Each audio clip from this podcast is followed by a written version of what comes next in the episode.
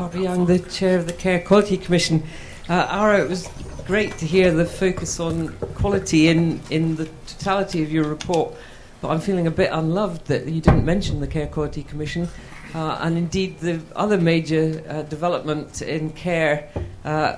in terms of the licensing of all NHS providers over the next two years. And I just wonder if you could outline where you see uh, the Care Quality Commission and the licensing process in the whole spectrum of care. Because I think uh, one of the issues that, that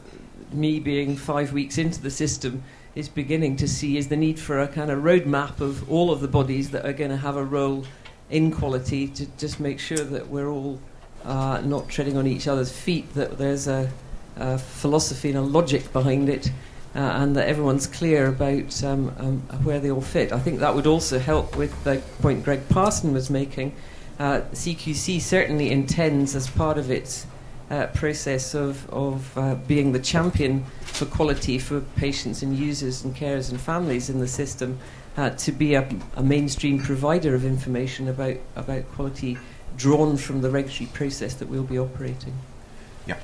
Uh,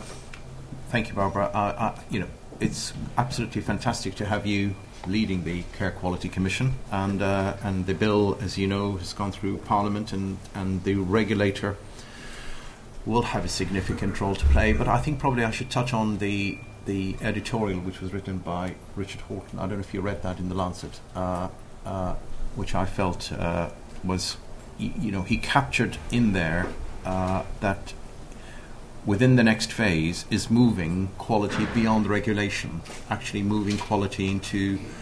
uh, into a landscape in which drives change without actually constantly looking at the regulatory contribution to quality, which is a very important role when it comes to registration, and as you correctly point out, but really shifting uh, shifting the emphasis from regulator that is there to see the minimum standards, actually freeing up the landscape where the provider is looking at quality as the main driver for change and innovation in the future. Uh, and uh, and the two go hand in hand. Don't get me wrong. We're not taking away anything from what regulator does as far as registration is concerned, as far as the reviews, the publication of comparative data. That is very clearly, and thank you for your help in in really describing that within the landscape of the National Quality Board, and also as you probably know, we've challenged ourselves to publish nationally a number of metrics that are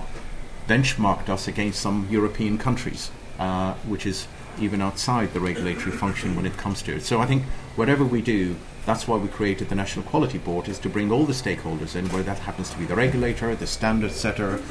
you know, the NHS chief executive, everyone in the system in which will look not just regulation but the whole quality landscape and what that means in moving the NHS forward.